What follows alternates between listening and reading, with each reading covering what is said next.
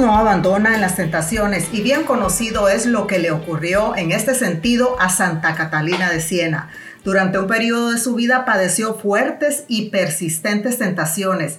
Le parecía que la pequeña celda en que vivía estaba llena de demonios. Fue a rezar a una iglesia, pero también acudían ahí los malos pensamientos y deseos. Resignada, se entregó entonces en los brazos de Dios. Hola a todos y bienvenidos al podcast Conócete con el espejo para amarte y amar bien a los demás. Conmigo, tu anfitriona, Sheila Morataya, en colaboración con Juan Diego Network.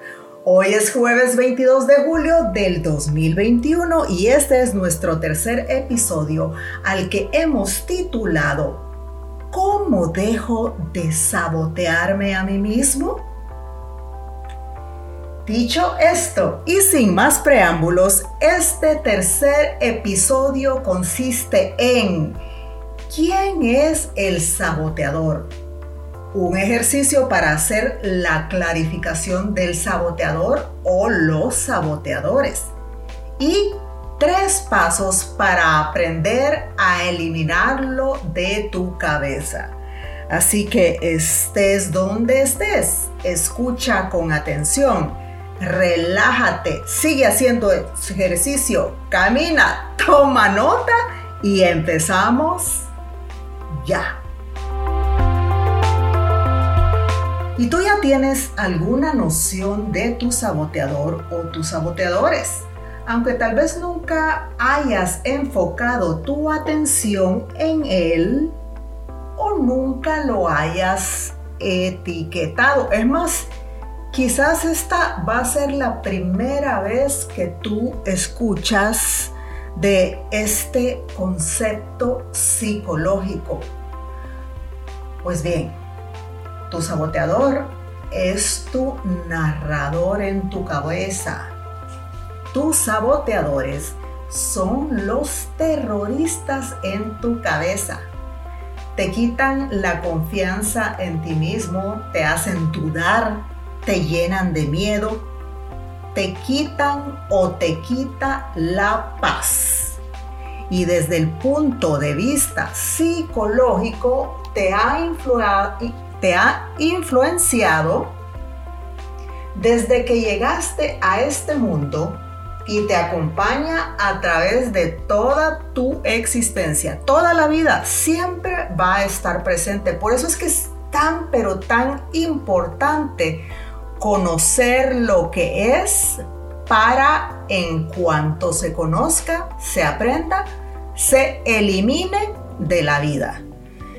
Este saboteador o terroristas de tu cabeza, de tu mente, de tu pensamiento, te dicen quién y cómo eres y define e interpreta todas tus experiencias, todo lo que pasa, todo lo que vives, todo lo que anhelas, todo lo que sueñas, inclusive todo lo que rezas.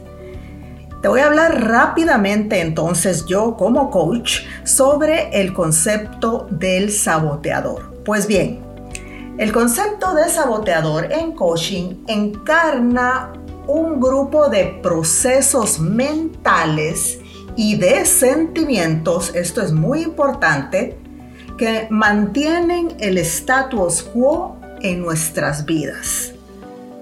A menudo se presenta como una estructura que nos protege, pero en realidad nos impide avanzar y alcanzar lo que de verdad queremos en la vida. El saboteador o esta serie de pensamientos o este tipo de pensamientos siempre estará con nosotros. Santa Teresa de Jesús le llamaría al saboteador o a los saboteadores la loca de la casa. Eh, así se refería a ella a la imaginación, porque para pensar mal podemos realmente pensar muy mal. El saboteador pierde su poder sobre nosotros cuando somos capaces de identificarlo por lo que es, de observar nuestras opiniones en una determinada situación y luego de elegir conscientemente la acción que deseamos llevar a cabo en ese momento. Pero te estarás preguntando ahora, Sheila, ¿cómo lo identificas? Pues muy sencillo, como coach profesional, en la primera sesión con mi cliente, después de haber hecho la alianza conmigo, este concepto de pensamiento es introducido para ayudar al cliente a lograr sus objetivos en una determinada cantidad de tiempo. Es decir, el coaching fue inventado para ayudarte a ti a, quitar esos obstáculos del camino que te están impidiendo llegar a donde tú quieres llegar o lograr lo que tú quieres lograr. Diferente a la psicoterapia en donde no, se estructura el tiempo, ya que eh, estamos en psicoterapia porque algo nos duele, porque nos han herido, estamos traumatizados. En coaching no necesariamente esto es así. Entonces, ¿cómo nosotros ayudamos al cliente a clarificar a su saboteador o a sus saboteadores? Bueno, pues es sencillo. Le damos una hoja en donde va a escribir e, en esa hoja el nombre de su saboteador. Efectivamente, va a escribir en una hoja el nombre de su saboteador. Y el nombre de el saboteador puede ser la palabra miedo, Puede ser la palabra duda, puede ser la palabra enojo, puede ser la palabra inseguridad, puede ser todos hablan mal de mí. El saboteador o saboteadores son muchas, muchas voces que cada uno tiene y que cada uno sabe y que no necesariamente vamos a identificar de inmediato. Pero todos estos pensamientos que nosotros llamamos pensamientos negativos tienen el potencial para hacernos la vida imposible y también para llevarnos inclusive a una depresión espantosa. Entonces supongamos que tú identificas cómo se llama uno de tus saboteadores y ese nombre sería miedo. Vas a poner el nombre de mi saboteador es miedo. Luego vas a escribir otra frase que dice así, a mi saboteador le, le encanta decir o suele decir a menudo lo siguiente. Entonces en este momento, por ejemplo, la persona que ha identificado a su saboteador como miedo puede, puede decir que su saboteador constantemente le está diciendo, no, no me voy a subir en ese avión porque me da miedo que se vaya a extrañar o que se vaya a estrellar. Ese muchacho nunca se va a fijar en mí. Me da miedo ir a esa fiesta. No quiero exponerme a una cosa así. O el saboteador puede decir, es que como a mí me mordió un perro cuando estaba niño, desde entonces le tengo miedo a los perros. ¿Qué hacen todas estas conclusiones sobre yo mismo o mí mismo en tu vida? Pues sencillamente eso. Te arrebatan la felicidad, te arrebatan la posibilidad de experimentar que tú sí puedes porque te das por vencido de manera casi inmediata debido a un patrón de pensamiento que ya tienes y te limita mucho la calidad de tu vida, sobre todo en el área de la plenitud.